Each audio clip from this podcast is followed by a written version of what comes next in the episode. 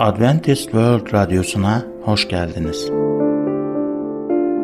Sizi seven ve düşünen radyo kanalı. Umudun Vahiy adlı programımızı dinliyorsunuz. Bugünkü programımızda yer vereceğimiz konular Vahiy kitabında anlatılan dünyanın sonuna doğru gerçekleşecek olaylar, tıbbi araştırmada bütünlük.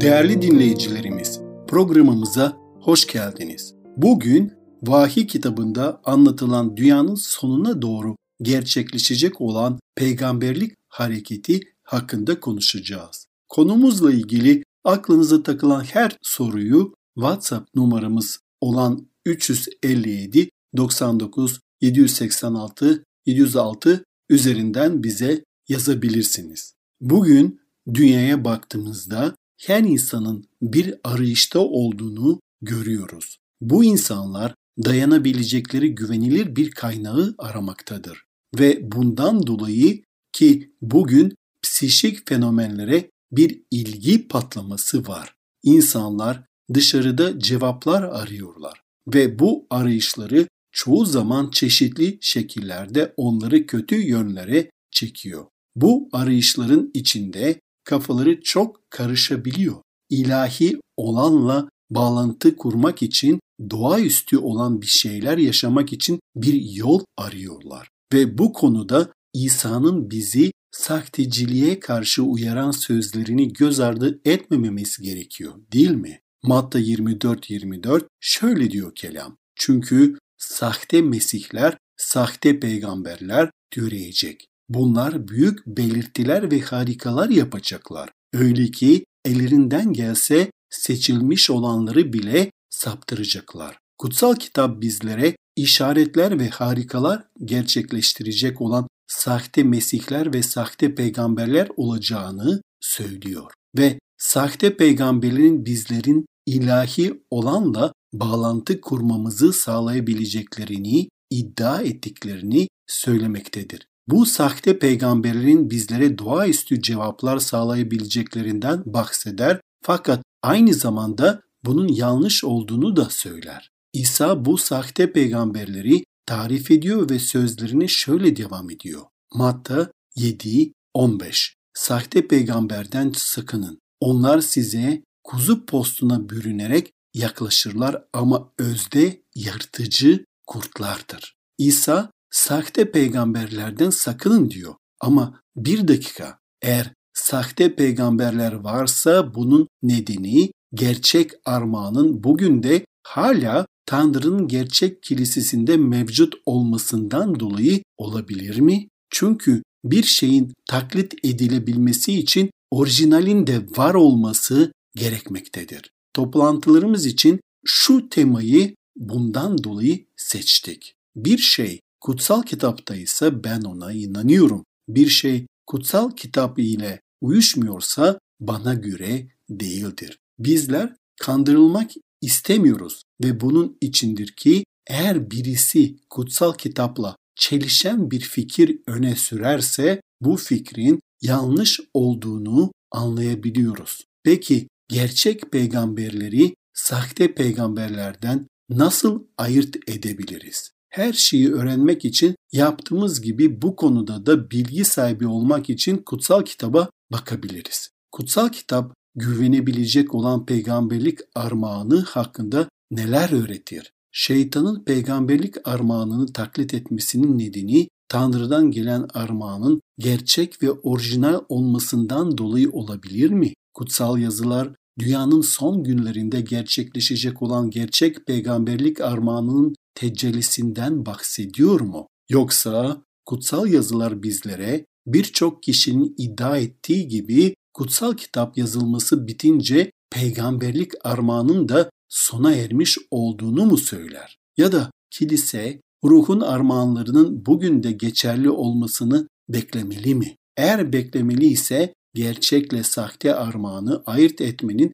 bir yolu var mıdır? Hadi bu soruların cevaplarını bulmaya başlamak için doğrudan Efesler 4.8'de bakalım ne diyor kelam. Bunun için kutsal yazı şöyle der. Yükseğe çıktı, ve tutsakları peşini taktı. İnsanlara armağanlar verdi. Öyleyse İsa yükseğe çıktığında tutsakları peşine taktı ve insanlara armağanlar verdi diyor kelam. Şimdi eğer İsa bir hediye verirse ve bu hediyeleri isteriz değil mi? Tabii ki isteriz. Çünkü Efendimiz İsa Mesih veriyor. Peki yalnızca İsa'nın verebileceği bu manevi hediyeler nelerdir? Bu hediye her neyse kesinlikle istediğim bir hediyedir. Efesler 4. bölüm bu hediyeleri açıklamak şöyle devam ediyor. Kendisi kimini elçi, kimini peygamber, kimini müjdeci, kimini önder ve öğretmen atadı. Peki öyleyse İsa'nın verdiği bu armağanlar nelerdir? İsa'nın kiliseye verdiği beş armağandan şunlardı. Kimi elçi, kimi peygamber, kimi müjdeci, kimi önder, kimi öğretmen. Bu armağanlardan kimileri öğretmen olacaktı. Bugün bizim kilisede öğretmenlere ihtiyacımız var mı? Kimileri önder olacaktı. Peki bizim bugün Tanrı'nın sözünü imanlı bir şekilde öğreten pastörlere ihtiyacımız var mı? Bazıları elçiler olacak. Elçiler Tanrı'nın seçtiği yöneticilerdir. Peki bugün kilisenin Tanrı'nın sözüne inanan ve imanlılar için dua eden elçilere ihtiyacı var mı? Evet, kesinlikle var. Peki ya müjdeciler? Tanrı'nın sözünü vaaz edebilen ve insanların Mesih'e gelip onun sözünü gerçek manada anladığını görmek için çabalayan o insanlar onlara ihtiyacımız var mı? Kesinlikle var. Ya peygamberlik armağanı? Peygamberlik armağanı Tanrı'nın son günlerde kilisesine vereceği bir hediye midir? Bu hediyeler kilisede ne kadar kalacak ve ne işe yarayacaklardır? Öyle ki kutsallar hizmet görevini yapmak ve Mesih'in bedenini geliştirmek üzere donatılsın diyor kelam. Öyleyse anlıyoruz ki Tanrı kilisesine ruhun armağanlarını veriyor. Bu armağanlara peygamberlik ve peygamberlik sözü armağanları da dahil. İsa bu armağanları kilisesinin dünyaya müjdeyi duyurma görevini yerine getirmesi için veriyor. Böylece İsa kilisesini güçlendiriyor. Hiç şüphe yoktur ki düşmanına meydan okuyabilmek için kilisenin tüm bu hediyelere ihtiyacı vardır. Peki bu hediyeler kilisede ne kadar kalacaktır? Kısa bir süre sonra geri mi alınacaklar? Kutsal kitap diyor ki Efesler 4, 13 ve 14'te sonunda hepimiz imanda ve Tanrı oğlunu tanımada birliğe, yetkinliğe, Mesih doluluğundaki olgunluk düzeyine erişeceğiz. Öyleyse demek ki ruhun armağanları kiliseye bu manevi olgunluğa ulaşmamız için verildiler. Mesih'in ikinci gelişine kadar İsa'ya dair tam bir anlayışımız, bilgimiz olsun diye verildiler. Ama neden? Böylece artık insanların kurnazlığa, aldatıcı düzenler kurmaktaki becerileriye, her öğretinin rüzgarıyla çalkınıp öteye beriye sürüklenen çocuklar olmayacağız. Bu yüzden İsa cennete yükseldiğinde erken dönem kilisesine şöyle demişti. Size hediyeler vereceğim. Hediyelerimi kiliseye yerleştireceğim. Bu armağanlardan biri de peygamberlik sözü armağanı olacaktı. 1. Korintiler 1.7'de şöyle ki Rabbimiz İsa Mesih'in görünmesini beklerken hiçbir ruhsal armağandan yoksun değilsiniz. Kutsal kitap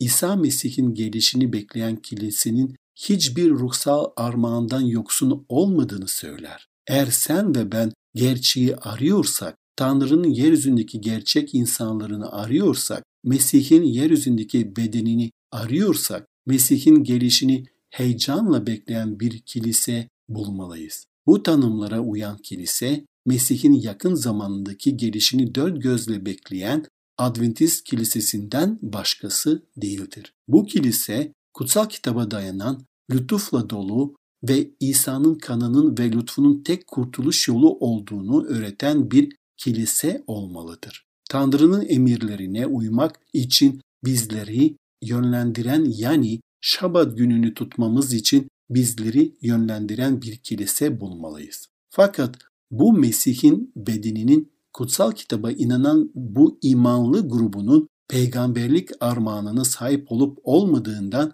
yine de emin olmalıyız. Eğer bu grup peygamberlik armağanına sahip değilse bu demek oluyor ki bu grup ruhsal armağandan yoksundur. Ve kutsal kitap der ki İsa Mesih'in gelişini bekleyen kilise hiçbir ruhsal armağandan yoksun olmayan kilisedir. Öyleyse bu demek oluyor ki İsa'nın gelişini bekleyen son zamanların kilisesi peygamberlik armağanına sahip olacaktır. İsa son günlerde peygamberlik armağanının yeniden canlanacağını söz vermişti. Belki de bugünün dünyasında gördüğümüz astrolojiye ve okültlere olan ilgi patlamasının nedeni de budur. Çünkü iki büyük tehlike vardır. İlk tehlike aslında sahte olan armağanları gerçekmiş gibi kabul etmektir. Doğaüstü bir deneyim yaşamak isteyen milyonlarca insan deneyimlerindeki doğaüstü olayların doğru olduklarını zannetmektedirler. İkinci tehlike ise bu sahte doğaüstü olaylar hakkında çok aşırı şüpheci olup sonra hakiki doğaüstü olaylara inanmamak. Bu durumda da tehlike. Peygamberlik armağanına sahip olduğunu söyleyen bütün kiliselerden korkmak ve çekinmek olasılığıdır. Aslında cevaplamamız gereken sadece bir soru var. Doğru ve yanlış arasındaki farkı nasıl ayırt edebiliriz? Aslında sahte olan peygamberlik armağanını tespit etmenin bir yolu vardır. Kutsal kitap bize gerçek peygamberlik armağanını anlayabilmemiz için 6 test verir. Ve bu kutsal kitap testlerini bir kez anladığınız zaman sahte olan bir peygamberlik armağanını binlerce kilometre öteden bile anlayabilirsiniz. Çölde sayım 12 6. ayet bize şöyle diyor. Eğer aranızda bir peygamber varsa ben Rab görümde kendimi ona tanıtır, onunla düşte konuşurum. Devam etmeden önce bu konuyla ilgili herhangi bir sorunuz olursa diye WhatsApp numaramız olan artı 357 99 786 706'yı sizlere hatırlatmak istiyorum. Tanrı kutsal kitaptaki peygamberlerle iletişim kurmak için iki yöntem kullandı. İlk yöntem olarak bir melek peygamberlik armağanını verilen kişiye bir görüm veya rüya verebilir. Peygamberlik armağanını verilen kişiye Tanrı rüyasında bir mesaj gönderebilir ve bu mesaj görüntü veya ses şeklinde olabilir. Ya da peygamber uyanıkken bir görüm görebilir. Tanrı'nın kutsal kitapta peygamberleriyle iletişim kurmak için kullandığı ikinci yöntem ise kutsal ruh aracılığıyla onları esinlemesidir. Elçi Pavlus 2. Timoteus 3.16'da kutsal yazıların tümü Tanrı'nın esinlemesidir diyor. 2. Petrus 1.21'de ise çünkü hiçbir peygamberlik sözü insan isteğinden kaynaklanmadı. Kutsal ruh tarafından yöneltilen insanlar Tanrı'nın sözlerini ilettiler. Evet, yani iki yol var. Görümler ve rüyalar ya da kutsal ruh tarafından gelen esinlemeler ve bu esinlemeleri peygamberlerin yazıya geçirmesi. Fakat Tanrı'nın her peygamberi kutsal kitap yazarı değildirler. Örneğin Hagavos Elçiler İşleri kitabında 11. bölümde peygamber olarak anılan birisidir. Fakat kutsal kitabın içinde hiçbir kitabı yoktur.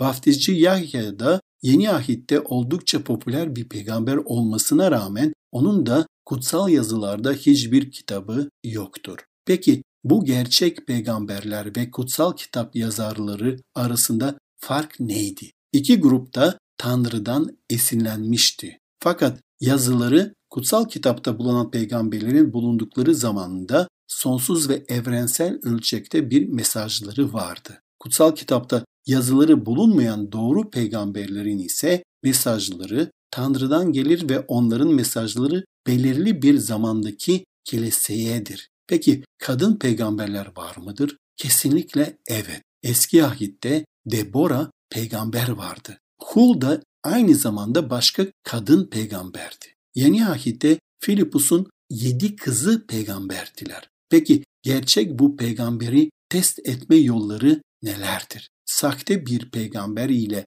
gerçek bir peygamberi nasıl ayırt edersiniz? İşte Tanrı'nın kendi sözünde bizlere verdiği altı test. Birinci test peygamberlik gerçeği. Yeremye 28.9'da ancak esinlik olacağını söyleyen peygamberlerin sözü yerine gelirse onun gerçekten Rabbin gönderdiği peygamber olduğu anlaşılır. Peki Tanrı ne diyor? Eğer peygamberin sözü yerine gelirse onun gerçek bir peygamber olduğunu bilebilirsiniz. Peygamberlik sözlerin bir şartta bağlı olduğu zamanlar da vardır. Yunus bir şarta bağlı bir peygamberlik sözü ön bildirisinde bulunan peygamberlere iyi bir örnektir. Yunus Ninova'ya tövbe etmezlerse şehrin yok olacağını söylemişti. Ninova halkı ise tövbe ettiler ve böylece bağışlandılar ama Yunus yine de gerçek bir peygamberdir. Mantıklı değil mi? Eğer bir peygamber yüzde yüz doğru değilse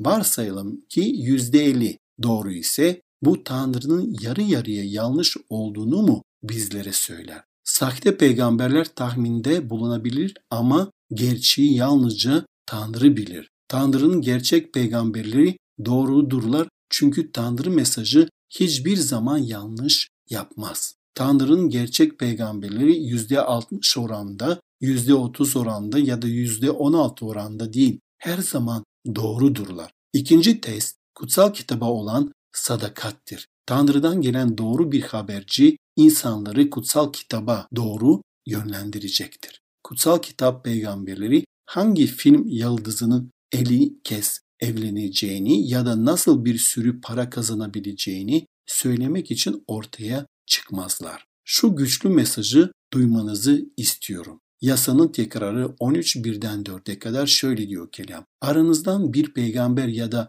düş gören birisi çıkarsa, bir belirtiyi ya da şaşılısı bir olayı önceden bildirirse, bilmediğiniz başka ilahlara yönelip tapınalım derse, söz ettiği belirti şaşılısı olayı gerçekleşse bile o peygamberi ya da düş göreni dinlememelisiniz. Tanrınız Rab kendisini bütün yüreğinizle, bütün canınızla sevip sevmediğinizi anlamak için sizi sınamaktadır. Tanrınız Rabbin ardınca yürüyün. Ondan korkun, buyruklarına uyun, onun sözüne kulak verin, ona kulluk edin, ona bağlı kalın. Bu pasaj oldukça önemlidir. Neden? Çünkü insan bir peygamber öngörüde bulunursa veya peygamberlik sözleri gerçekleşirse bu peygamber mutlaka Tanrı'nın sözcüsü olmalı diye düşünürler. Buradaki metin ise bir peygamber bir kişiyi kutsal yazılara sadık kalması için Tanrı'nın sözüne doğru götürmüyorsa bu peygamberin sahte bir peygamber olduğunu açıkça söylüyor.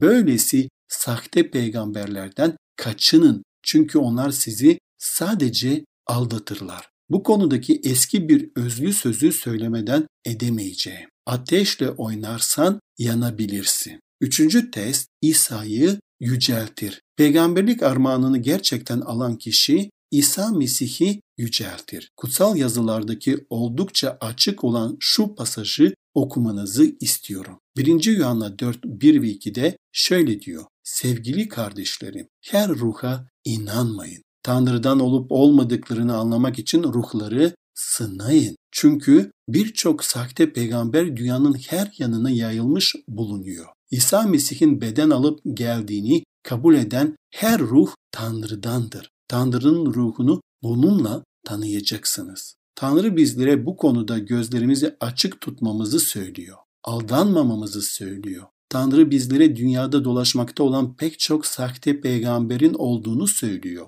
İsa Mesih'in Tanrı'nın bir bedene bürünerek dünyaya gelmiş hali olduğunu söyleyen ruhun Tanrı'dan bir ruh olduğunu anlayabiliriz. Gerçekten peygamberlik armağanını almış olan kişiler insanları İsa'ya doğru yönlendirirler. Bir peygamberliğin güvenilir olup olmadığını kutsal kitaptaki Vahiy 19.10 kısmına göre şöyle anlayabiliriz. İsa'ya tanıklık peygamberlik ruhunun özüdür. Tanrı'nın güvenilir peygamberi İsa'ya tanıklık eder. Vaftizci Yahya Tanrı'ya tanıklık etmişti. O dedi ki o yükselmeli ve ben alçalmalıyım. Vahiy 19.10'da ise çünkü İsa'yı tanıklık peygamberlik ruhunun özüdür. Doğru peygamber İsa'nın tanığıdır. Dördüncü teste geçersek doğru peygamber emirleri yerine getiren bir peygamber olmalıdır.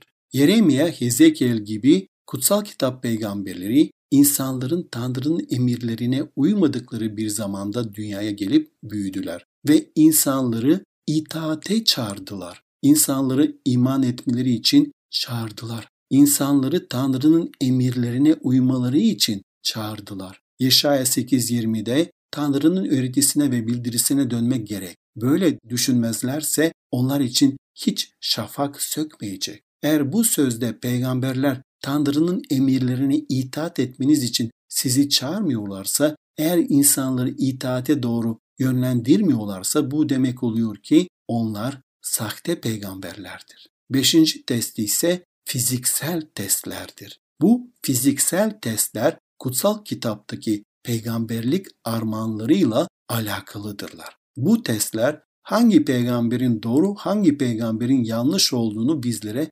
bildirirler. Bu testler hakkında gelecek sefer daha çok şey öğreneceğiz. O yüzden bizimle kalın. Bugünkü bölümle ilgili herhangi bir sorunuz varsa ya da vahiy kitabında anlatılan peygamberlik hareketine dair daha çok şey öğrenmek istiyorsanız veya özel bir duaya ihtiyaç duyuyorsanız lütfen hiç çekinmeyin ve hemen bize WhatsApp numaramız olan artı 357 99 786 706'dan veya e-mail adresimiz olan radyo.umuttv.org adresinden ulaşın. Sizi bekliyoruz. Bugünkü konumuzun sonuna geldik. Şimdi sağlıkla ilgili konumuzla programımıza devam edeceğiz. Bizi dinlemeye devam edin. Görüşmek üzere.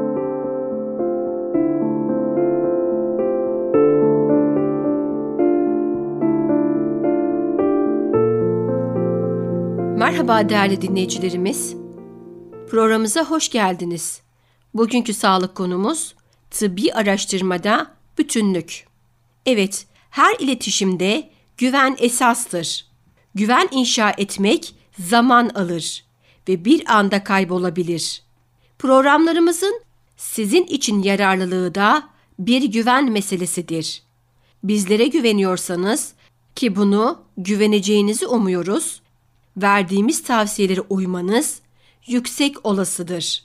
Bu nedenle en iyi kaynakları elde etmek, her açıklama veya tavsiyeye iyi destek olmak için çaba sarf ediyoruz.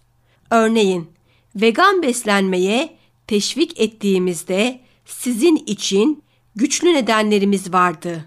Bunun hayvan yaşamına ve gezegenin sağlığına daha saygılı olduğunu ve ayrıca insanlığın besin kaynaklarının daha iyi yönetildiğini düşünüyoruz. Bununla birlikte vegan beslenmeyi önermemizin en önemli nedeni onlarca yıllık sağlam tıbbi araştırmaların sağladığı kanıtlardan kaynaklanmaktadır. Sağlık için ispata dayalı bir yaklaşımı destekliyoruz. Devam etmeden önce konumuza dair herhangi bir sorunuz olursa diye WhatsApp numaramız olan artı 357 99 786 706'yı hatırlatmak istedim. Evet, tıbbi araştırma hakkında konuştuğumuzda bazılarınız farklı bir fikre sahip olabilir. Pek çok insan şüphecidir. Araştırmayı finanse edenlerden bu kadar etkilendiğinde modern tıp bilimine nasıl güvenebiliriz? Evet, ne yazık ki bazı tıp bilimlerinin manipüle edildiği iddiasına katılmalıyız.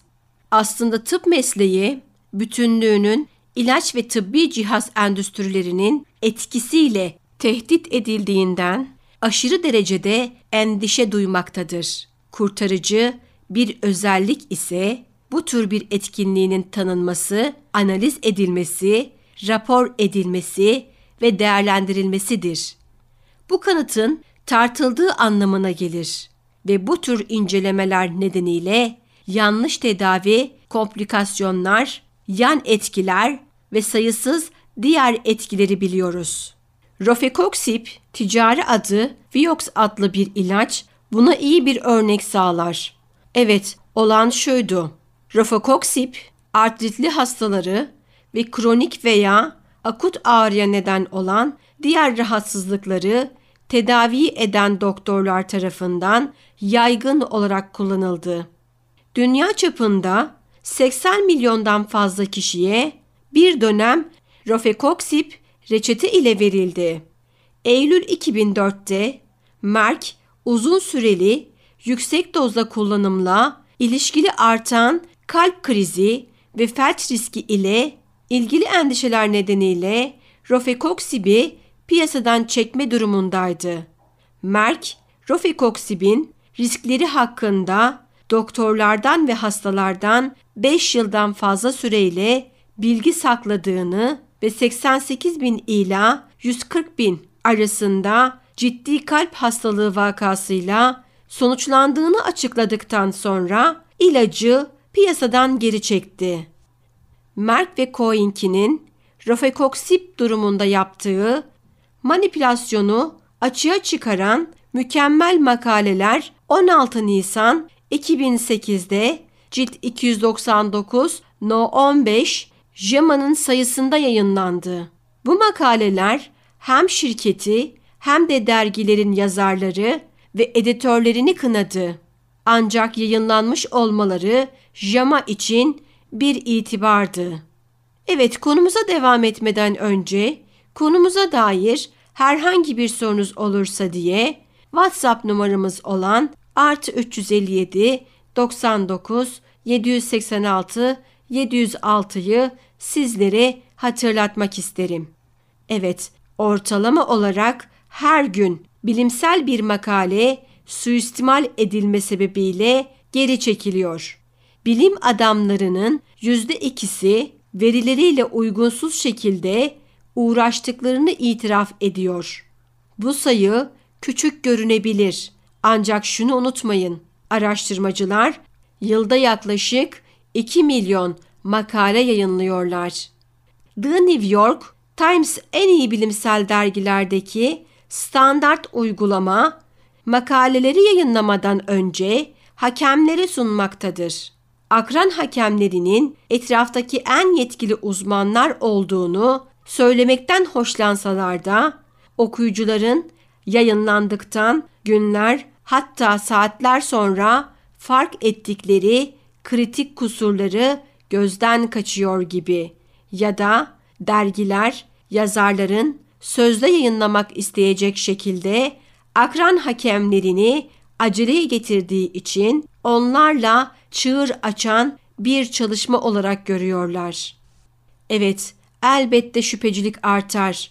Ancak aşırı tepki vermekten kaçınmalıyız.